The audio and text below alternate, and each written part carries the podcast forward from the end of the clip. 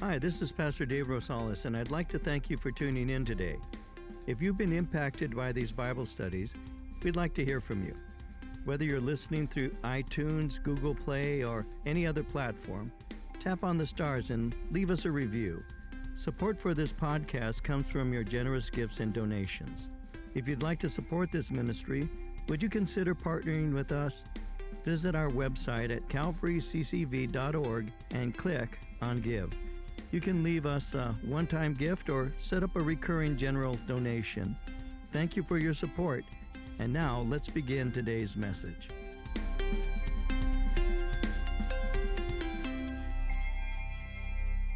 Romans chapter 5, beginning at verse 1, reading to verse 5. Paul writes, Therefore, having been justified by faith, we have peace with God through our Lord Jesus Christ, through whom also we have access by faith into this grace in which we stand and rejoice in hope of the glory of God. And not only that, but we also glory in tribulations, knowing that tribulation produces perseverance, perseverance, character, and character, hope. Now, hope does not disappoint because the love of God has been poured out in our hearts by the Holy Spirit who was given to us. And so, Paul is at this point in Romans, here in what we call chapter 5, he is outlining the benefits of being saved, the benefits of salvation. Now, in chapter 4, those of you who were with us, in chapter 4, we saw that Paul was writing to this church, the church in Rome, about the doctrine of justification. I mentioned to you that as we looked at that, that the term justification is, uh, is really a word that was during the time of Paul used in a judicial sense. It, had, it, was, in, it was in relation to, to crimes and penalties and things that related to that. And so, what he was doing as he was speaking concerning justification is he was teaching the church how God makes a sinner into a Christian and a Christian righteous. So, justification is God declaring a sinner, and I mention this to you, to be totally free of the guilt of sin. So, it's through justification that God completely forgives us of our sin. He had said in chapter 3, verse 24, being justified freely by his grace through the redemption that is in Christ Jesus. So, when we're justified, I mentioned to you something is removed. Well, that would be the penalty of sin, that would be judgment. But not only that, something is received. So something is removed, and that's the penalty. Something is received, and that's forgiveness. So through justification, God completely, as mentioned a moment ago, forgives sin. The Old Testament book of Isaiah 43 25, he said it like this God said, I, even I, am he who blots out your transgressions for my own sake and remembers your sins no more. Isaiah 55, verse 7 Let the wicked forsake their ways, and the unrighteous their thoughts. Let them turn to the Lord, and he will have mercy on them, and to our God, for he will freely pardon. And so Paul has been speaking about that, and now he's going to give us insight into the life we now have in Jesus Christ. And so he begins in verse 1, and he says, Having been justified by faith, we have peace with God through our Lord Jesus Christ.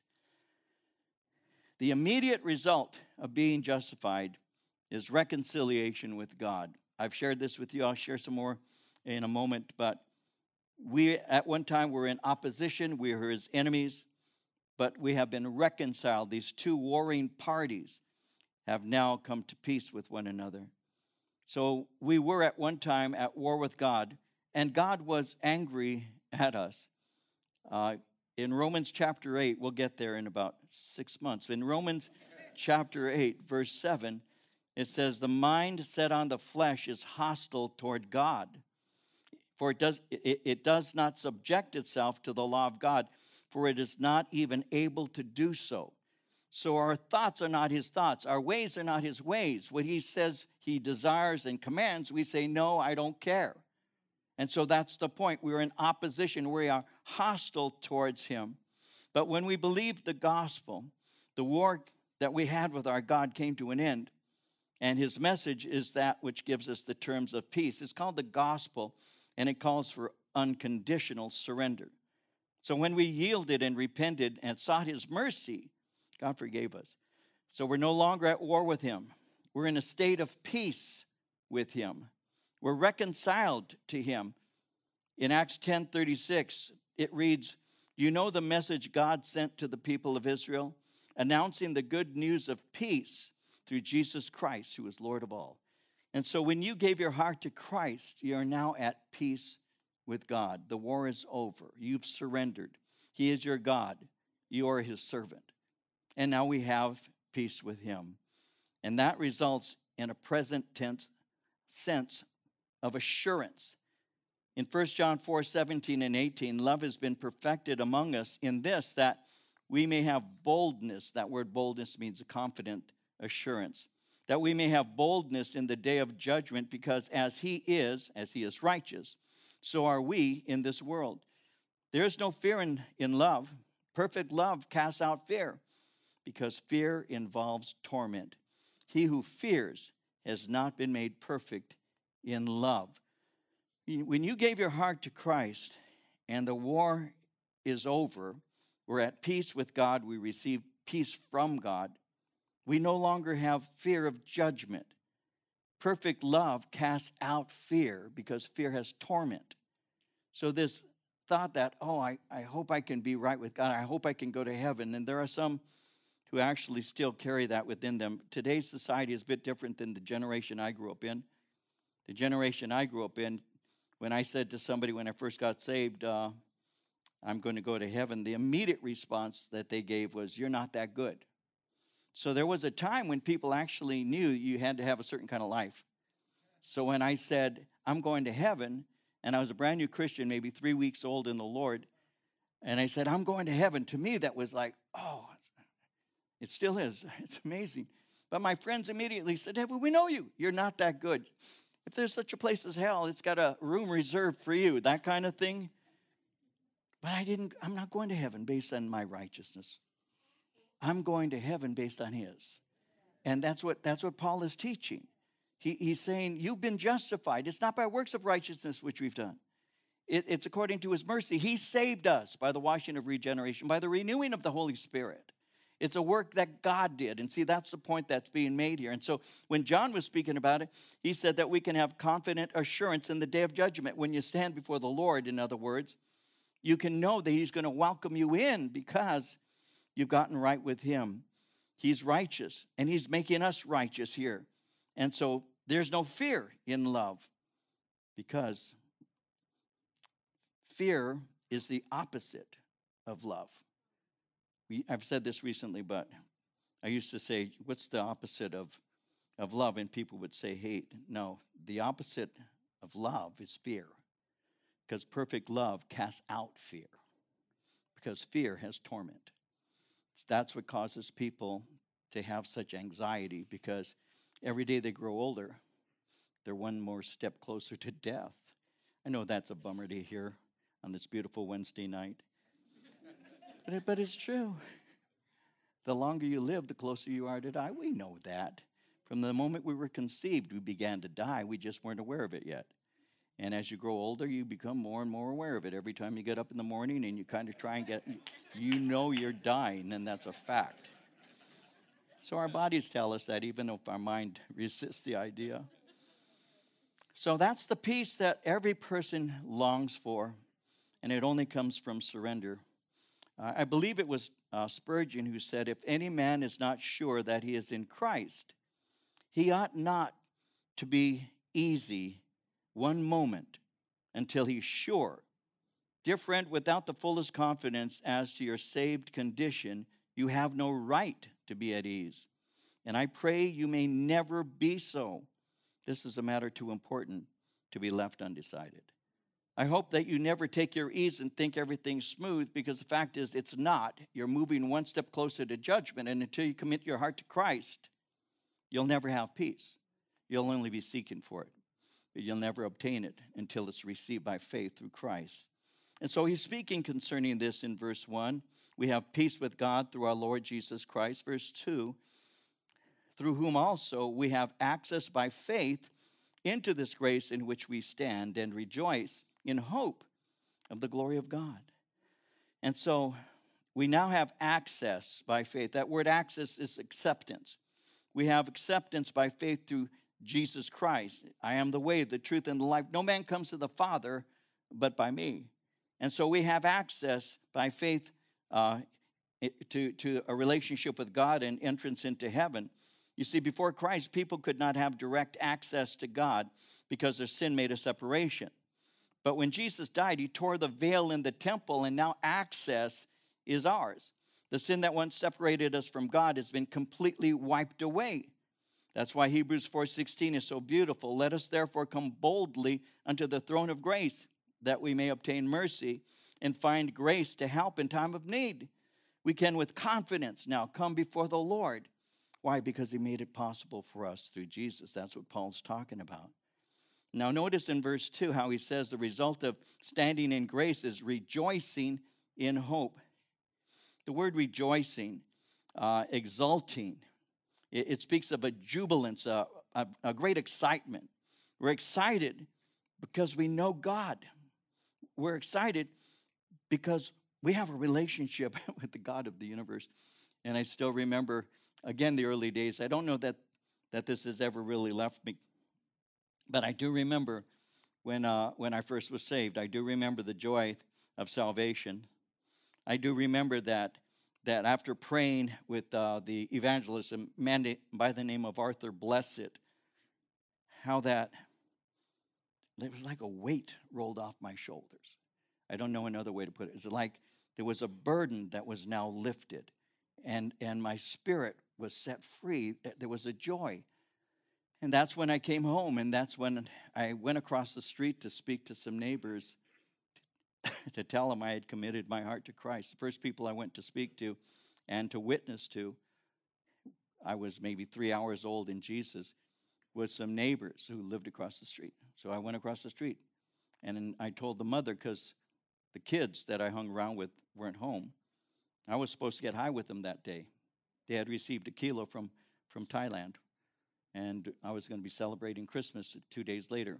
You know, from Christmas is December 27th, and uh, I went in and I told him, I said, I gave my heart to Jesus Christ today, and uh, the mom, I'm, the mom knew I was a pothead. She knew that because her son was too.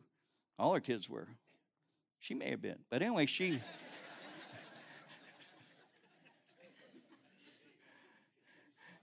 I, I, I was going to say something, I won't. Then I went home and I walked into the, the den, and all of you who've heard my testimony know this. I, I stood at the, at the entrance to the den, the door. My mom, dad, two sisters watching TV, and they stood there. Mom, dad, Madeline, Becky, I love you. Praise the Lord. And uh, my sister Madeline came. I spoke to her about what happened. She gave her heart to Christ that night. Whatever you did for my brother, she said, please do for me. And so my sister got saved. And shortly after, a couple of years, I went into the military, came out. Uh, she led my girlfriend, well, who wasn't even my girlfriend yet, she led Marie to Christ. And uh, the rest is history with that. The joy of salvation. The joy of salvation. Uh, it gives you such peace and it gives you such assurance. And that's what Paul is speaking about here. And he's saying that we rejoice it, it, it carries the connotation of actually, actually boasting in our confidence of our future. We know we're going to go to heaven, not based on anything we've done, but because of Him. And we're going to share in the glory of God when Jesus rules and reigns. In, in John 17, Jesus was praying. They call it his high priestly prayer in John 17. And, and as he was praying, he spoke to his Father and he said, The glory which you gave me, I have given them. So throughout eternity, we're going to share in joy and love and peace and holiness. Now, one day when we are glorified, we will receive and display the glory of God. Here's a scripture you might like Philippians 3, verses 20 and 21, actually, too. Our citizenship is in heaven. We eagerly await a Savior from there, the Lord Jesus Christ, who by the power that enables him to subject all things to himself, will transform our lowly bodies to be like his glorious body. So take a look at your body right now. It's going to be nicer someday. no more diets and no more working out and no more wearing black.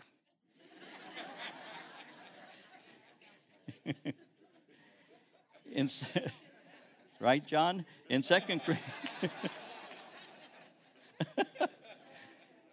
In 2 Corinthians 3:18, we all with open face beholding as in a glass the glory of the Lord are changed into the same image from glory to glory, even as by the Spirit of the Lord.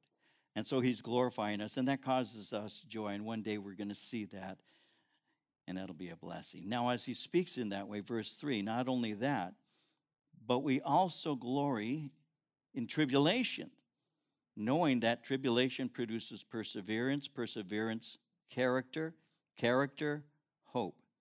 Now, hope does not disappoint because the love of God has been poured out in our hearts by the Holy Spirit who was given to us. We know the future, and because our eyes are set on that which is yet to come, our future, we can glory in the difficulties that we experience as we await that time of being with Him. So we can glory, he says, in tribulation. Now, that word tribulations uh, is a word that can also be translated pressure or distress. Obviously, I'll say this briefly, but we all know this. Just because I'm a Christian doesn't mean I'm exempt from suffering. I, uh, oh, I had hope so. I really did when I first got saved. I said, oh, it's going to be an everyday happy day. And it was for two weeks. it was for years. Then I got married. You know, so.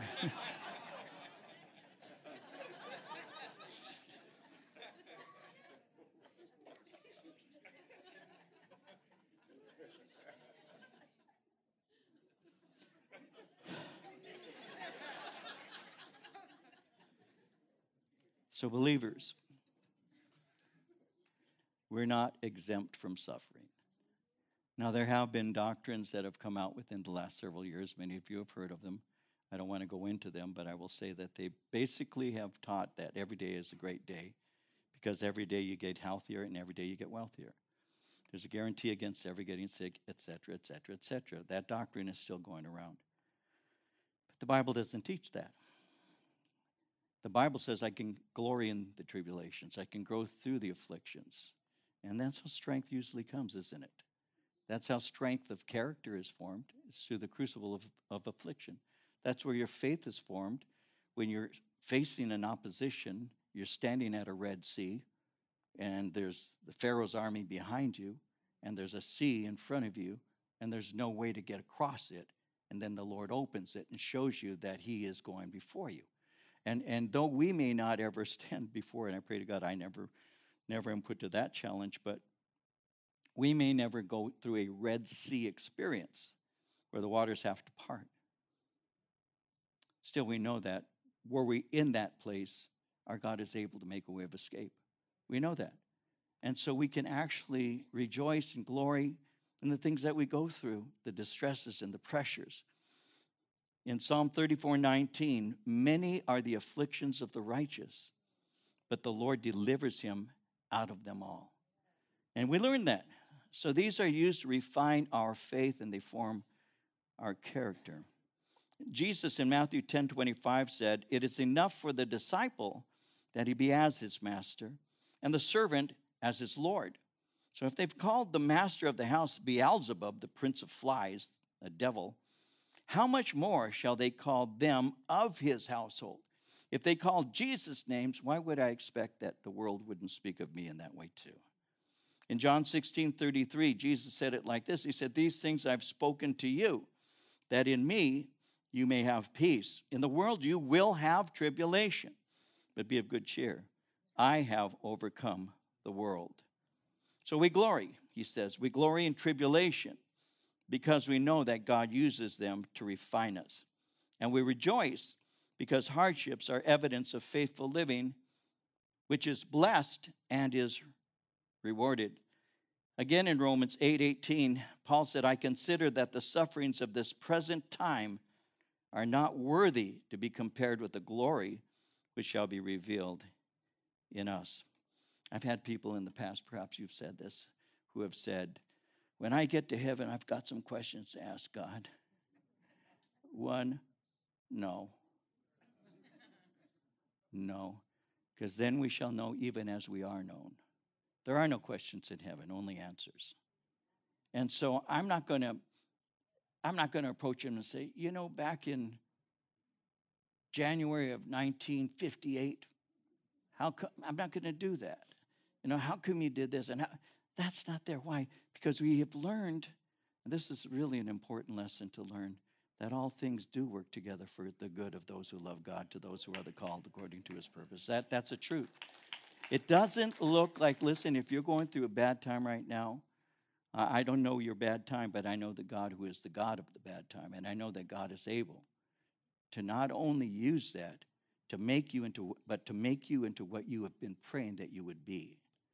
Because he uses those things sometimes to take from us the things that don't matter and replace them with the things that do. Have you been praying, God, help me to love somebody?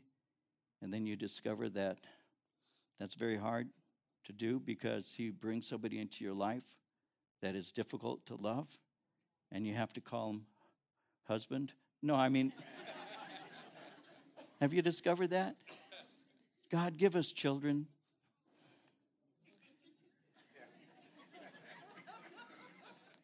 Come quickly, Lord Jesus. You know. but have you discovered have you discovered that the things you go through are the stepping stones to the place you want to be? Have you discovered that? Because it's true. I don't know how he's going to do it, but I've asked him to do something in my life. But sometimes he'll do it in a way that I didn't expect. I thought it would be a safer or easier journey, and it turns out it wasn't. But the end is greatly satisfying. And so he'll bring us through those things. And so we develop a, a contented heart, a, a resigned because we know God is in control, even a joyful heart. And so perseverance, tribulation produces this. And uh, second, it, it, it's uh, rather, uh, secondly, perseverance forges character. Now, character, when it uses the word character, that speaks of a character that has been tested or proven. It, it speaks of a character that has been revealed under fire, like a Joseph in the Old Testament, who was, uh, who was the uh, servant of a man named Potiphar. And the scripture speaks of him being a very handsome man. And Potiphar's wife made overtures to uh, seduce him. Come lie with me, she said to him. And he said, How shall I sin against my master? I can't do such a thing. And, and we know the story of how he ran out of the room and she grabbed hold of his, his uh, garment he was wearing and it came off in her hand and she accused him of rape and he was put into prison for many years unjustly. He didn't attempt to do that. She lied and uh, he was put away. And yet, the end of that was that he became second in command in the greatest nation at that time on the face of the earth, Egypt. So, what didn't appear to be something that would turn out to be good actually taught him great lessons. It, it actually forged his character. In 1 Peter 1 7, it says, The trial of your faith being much more precious than of gold that perishes, though it be tried with fire might be found into praise and honor and glory at the appearing of Jesus Christ. So he's refining us and producing character in us, a proven character.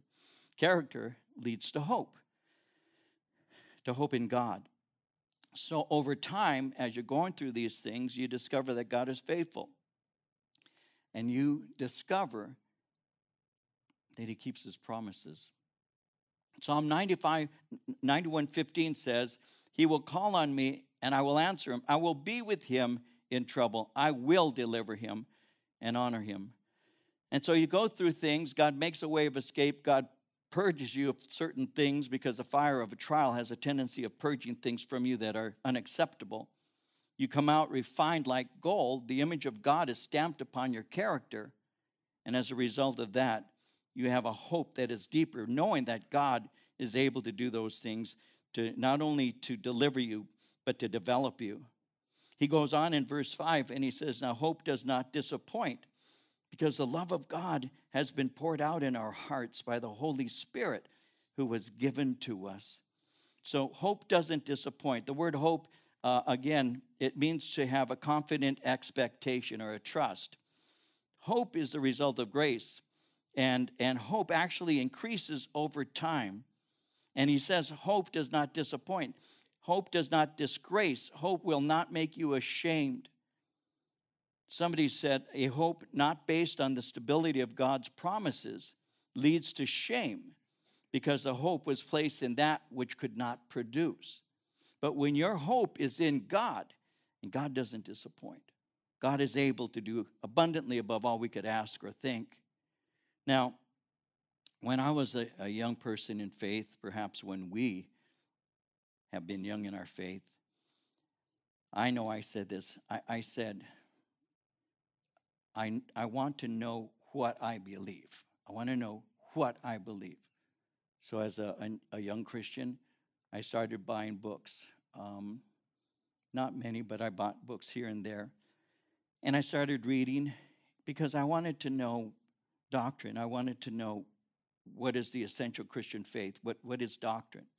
So over time, I began to become more and more confident that I knew what I believed.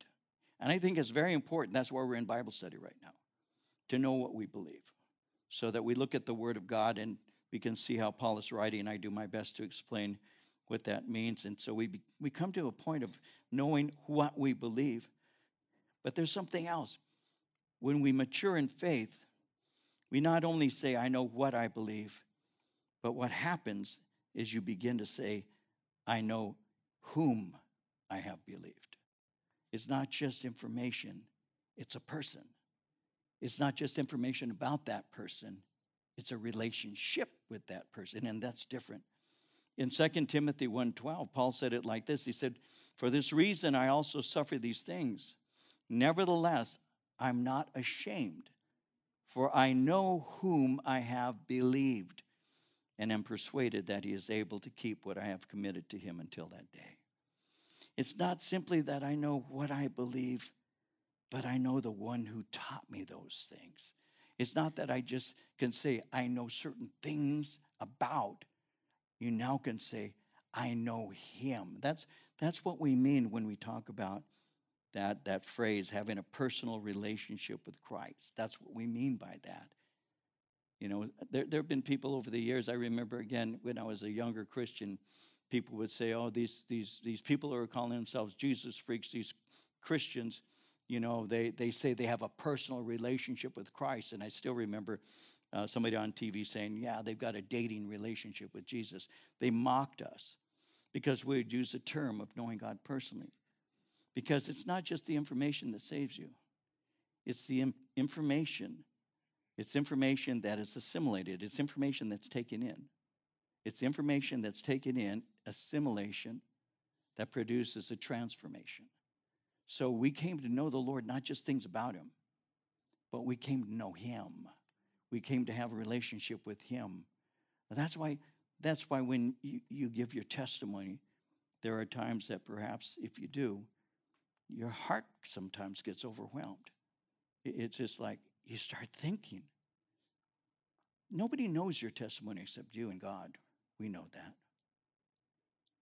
There's the open testimony, we say, Can you give your testimony at a ladies' thing or at a men's conference? And you come up and you give your open testimony. And we sit there and I just go, Wow, wow, man, you were, wow, I don't trust you anymore. No, we, we, we, we, hear these, we hear these things, right?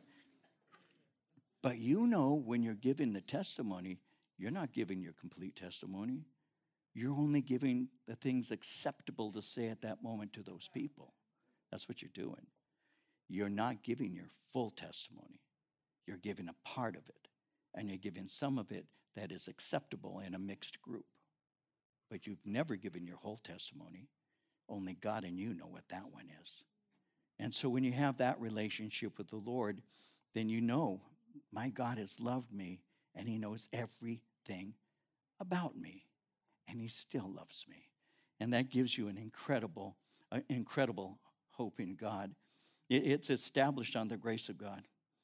In Psalm 71, verse 5, uh, you, O Lord, are my hope, my trust, O Lord, from my youth. So the way that we live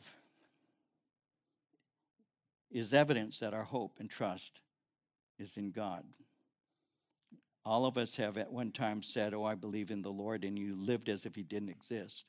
There are those that they, they refer to some in that way, they'll, who, live that way. They call them practical atheists, meaning that though they may claim to have a, a knowledge of God, practically they live as if there is no God.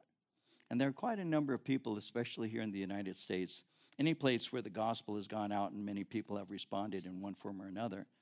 But the genuine believer is someone whose hope is resting in God because of relationship with Him. And so, since our hope is in God, verse 5, it doesn't disappoint, it doesn't deceive us. Why? We have experienced the love of God. He said, Hope does not disappoint because the love of God has been poured out in our hearts by the Holy Spirit who was given to us. God's love has been poured out by the Spirit. Galatians 4, verse 6 says, Because you are his sons, God sent the Spirit of his Son into your hearts, the Spirit who calls out Abba, Father. That's a word that's really more tender than the simple word Father, though Father is a tender word. The word Abba is closer to daddy, it's a tender word. And when the Spirit of the Lord has entered into our life, it changes this sense that there's a distant one who has now become close to me like a daddy is to a child. In Romans 8 16, the Spirit Himself testifies with our spirit, we are God's children. So hope doesn't disappoint. When He says hope does not disappoint, it, it, hope does not produce shame. Why? Well, God loves us. The shame of disappointment never results from our having hope. Isaiah 12, verse 12 the writer Isaiah says, Behold, God is my salvation. I will trust and, and will not be afraid. For the Lord God is my strength and my song, and he has become my salvation. And so he wants to develop this with us further when he says in verse 6 For when we were still without strength, in due time Christ died for the ungodly. For scarcely for a righteous man will one die Yet perhaps for a good man, someone would even dare to die. But God demonstrates his own love toward us in that while we were still sinners, Christ died for us. Much more than having now been justified by his blood, we shall be saved from wrath through him. For if when we were enemies, we were reconciled to God through the death of his son, much more, having been reconciled, we shall be saved by his life. And not only that, but we also rejoice in God through our Lord Jesus Christ, through whom we have now received the reconciliation. So look at how he's putting this down, verse 6. We were still without strength, but in due time Christ died. We were without strength. That means we're powerless. We were powerless to save ourselves. We were powerless to be able to please Him in any way. When we looked at Ephesians recently in chapter 2, verses 1 through 3, Paul said it like this. He said, You he made alive who were dead in trespasses and sins, in which you once walked according to the course of this world, according to the prince of the power of the air, the spirit who now works in the sons of disobedience, among whom also we all once conducted ourselves in the lusts of our flesh, fulfilling the desires of the flesh and of the mind, and were by nature children of wrath, just as the others. And so we were without strength. There's not a single thing we could do to save ourselves. Nothing. We were locked into a room with no door, no window, no escape. We we're incapable of saving ourselves. We need to understand that because sometimes we have residue within us. Oh, I, I could, no, you could never save yourself. That's the whole point of salvation. Is I was incapable of it. I was locked into sin. I walked in darkness. That was my nature. I needed salvation. But what did God do? Verse 6, he said, In due time, in the appointed time, he says, Christ died for the ungodly. Christ died for the wicked. In Galatians 4, verse 4, it says, When the set time had come, God sent his son, born of a woman, born under the law. For scarcely, verse 7, for a righteous man will one die. Yet perhaps for a good man, someone would even dare to die.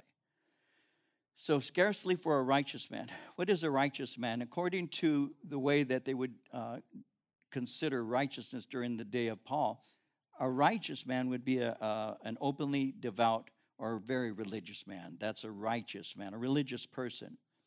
When he speaks of a good man, a good man is what we today would simply say that's a good guy. So, for a righteous man or for a good man. Now, obviously, the world needs more of these. So, perhaps, perhaps you might die for them. If somebody has a need for an organ and you have that organ, I rather doubt that I would do this, but let's pretend for a moment. You have what they need. Well, perhaps for a righteous man, you dare to die. The story is told of a, a little girl who was in need of a, a transfusion. She was going to have an operation. And her blood type was so rare, they couldn't locate a donor. So, as they normally do, they tested the family and they discovered that her brother had the same rare blood type. So they approached the little boy, he was just a little guy, and said to him, Honey, could you give some of your blood to your sister? And the little boy thought for a moment, and then he said, Okay, okay. And so they took him to the room and they hooked him up, and they were taking out a, certain amount, not, not, not that much, but a certain amount. But as they were hooking him up, he turned and looked at his mom and he says, When does it happen? And the mama said, When does what happen? And he said to her, When do I die? Because he had made up his mind that he'd give all of his blood to his sister. You know, isn't that sweet? Thank you, I made that up. No, um, I know. No, that's an old story. But the point is well made. No, honey, you're not giving all of your blood up. You're not dying. Well, scarcely for a righteous or a good person, maybe you would. Maybe you would. Maybe you would say, world needs more of them and and I will. Well, and that's the point he's making right now.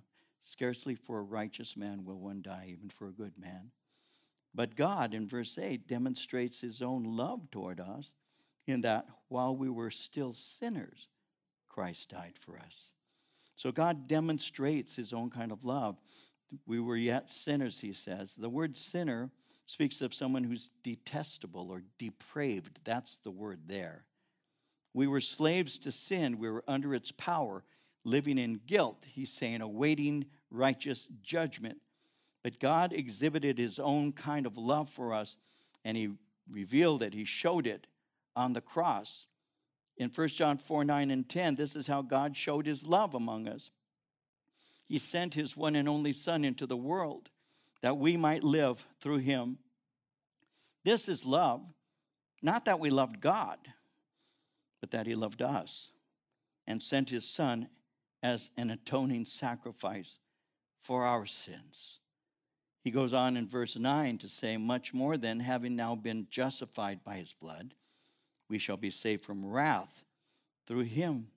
We've been saved from wrath that is revealed in the final judgment. In John 3:36, Jesus said, it reads, Whoever believes in the Son has eternal life, but whoever rejects the Son will not see life, for God's wrath remains on him. In 1 Thessalonians 5, verse 9, God did not appoint us to suffer wrath, but to receive salvation to our Lord Jesus Christ. So we've been justified by his blood through his sacrifice. And then again in verse 10, if when we were enemies, we were reconciled to God through the death of his son, much more, having been reconciled, we shall be saved by his life. And not only that, but we also rejoice in God through our Lord Jesus Christ, through whom we have now received the reconciliation. So we'll look at this. We were enemies the enemy, the word enemy means to be hateful, it speaks of being an adversary, it speaks of being hostile. So Paul is selecting certain words, and we'll look at them for just a moment as we're going to close in a second. But Paul is using certain words to magnify the amazing grace of God. Look at how he describes people without the Lord. He speaks of them as being without strength, they're incapable of saving themselves. He speaks of them as being ungodly, which is again the word wicked. He speaks of them as being sinners, which are depraved. He speaks of them as being enemies, who are his adversaries. We are without strength, we are ungodly, we are sinners, and we are God's enemies. So those who say, "Oh no, I, I love God and I, you know, I'm a spiritual person," that's a that's a pretty popular word. It became popularized a while back now, but that's how many Americans describe themselves. Instead of referring to themselves as, as a religious uh, person, like a Christian or, or Jewish or Muslim or for whatever, whatever, they'll just say, I'm spiritual. It's, it's uh, that word that kind of uh, just connotes this I believe in another. I believe in a God of some sort or some power, some higher power, whatever. But the Bible says that, no, that we're, we, are, uh, we have all sinned and we have all fallen short of God's glory. That there's none righteous, he says, no, not one. That, that we have certain characteristics. This is what describes an unbeliever. We're, we're unable to save ourselves, we're incapable of doing that. We, we, we are ungodly. We act as if God doesn't exist, and thus we live a wicked life. We, we are sinners. We're depraved. We, we do one thing, and, and then we get used to it, and the shock is, is, is over, and then we'll go even further. Think of that for a moment in a practical way, and I don't want you to go back there too deeply. But the first time you did something, it probably violated your conscience. You knew it was wrong, and it may have even caused a bit of pain in your heart for doing it whatever it may have been. You know you shouldn't have done it, but you did it. And then when you did it, you were shocked that you could, but the next time it was a little easier. And the next time it was even easier. And after a while, it just became you, it became your habit. So at one time, what shocked you, you became callous to later on. The first time you were exposed to it, it bothered you. But later on, it became your habit. That's what sin does. Sin does that. You know that, and I know that. You violate your conscience, it becomes a little bit scarred, and callousness takes place. And, and before you know it, you have no more shame.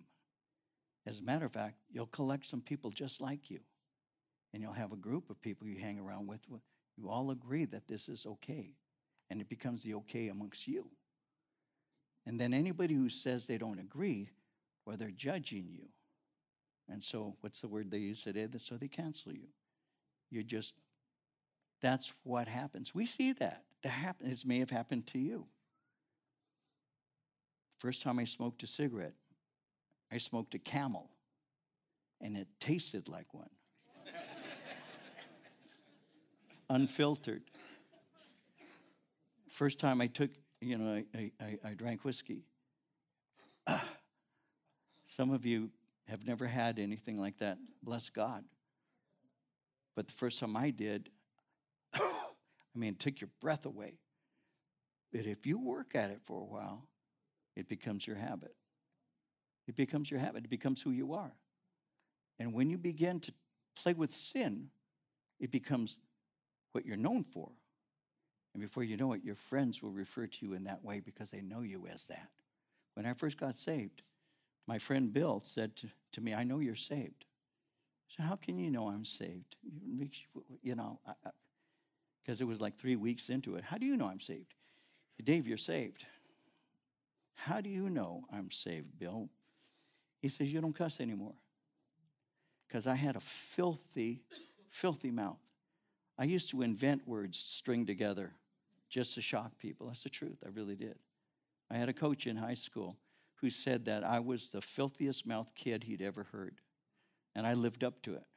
And when he was around, I would string words together just to make that old man blush. I was 16 years old. 17. He was an old man, he had to be 40.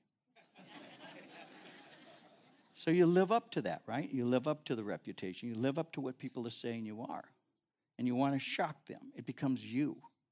And so what happens is you become callous and and conviction. You don't even you don't even sense shame anymore. That's what that's what we were like. We were enemies of god. And god's word said i love you and you say there's no god. God says i can save you. From what that was our attitude that's why he takes the holy spirit to convict us of sin and righteousness and judgment you see those who argue that man is good by nature um, well god would differ with that Men are powerless, men are wicked. He says they're depraved and they're his enemies. And if God didn't send his son, we all would receive the judgment that we deserve.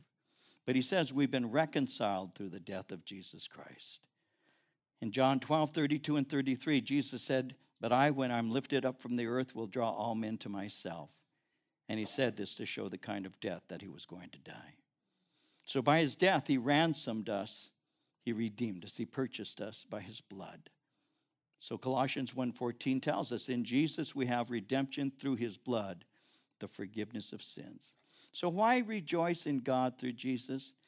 Because through him we've been reconciled to God, and through him we have his peace. We are saved from his wrath by the gift of his son. Somebody said this and I love this. The cross is the only ladder high enough to touch the threshold of heaven.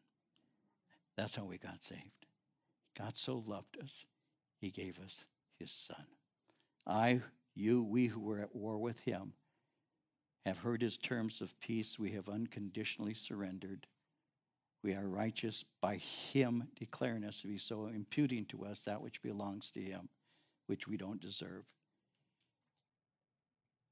and He's given us joy unspeakable and a hope. And even though we go through affliction, and we do, it produces in us the qualities and character traits, the fruit of God's work that we greatly desire. Why? Because as we go through the valley, we discover that we can fe- we don't have to fear any evil. Why? Because He's with us, and we can turn around because there are other people who are also walking through that kind of valley, and we can say, He's with us. Follow me as I follow him. And we can walk together into the glory that God has prepared for us because of Jesus Christ. If you'd like to learn more about Pastor David or Calvary Chapel Chino Valley, please visit our website at calvaryccv.org. Thanks for listening and have a great day.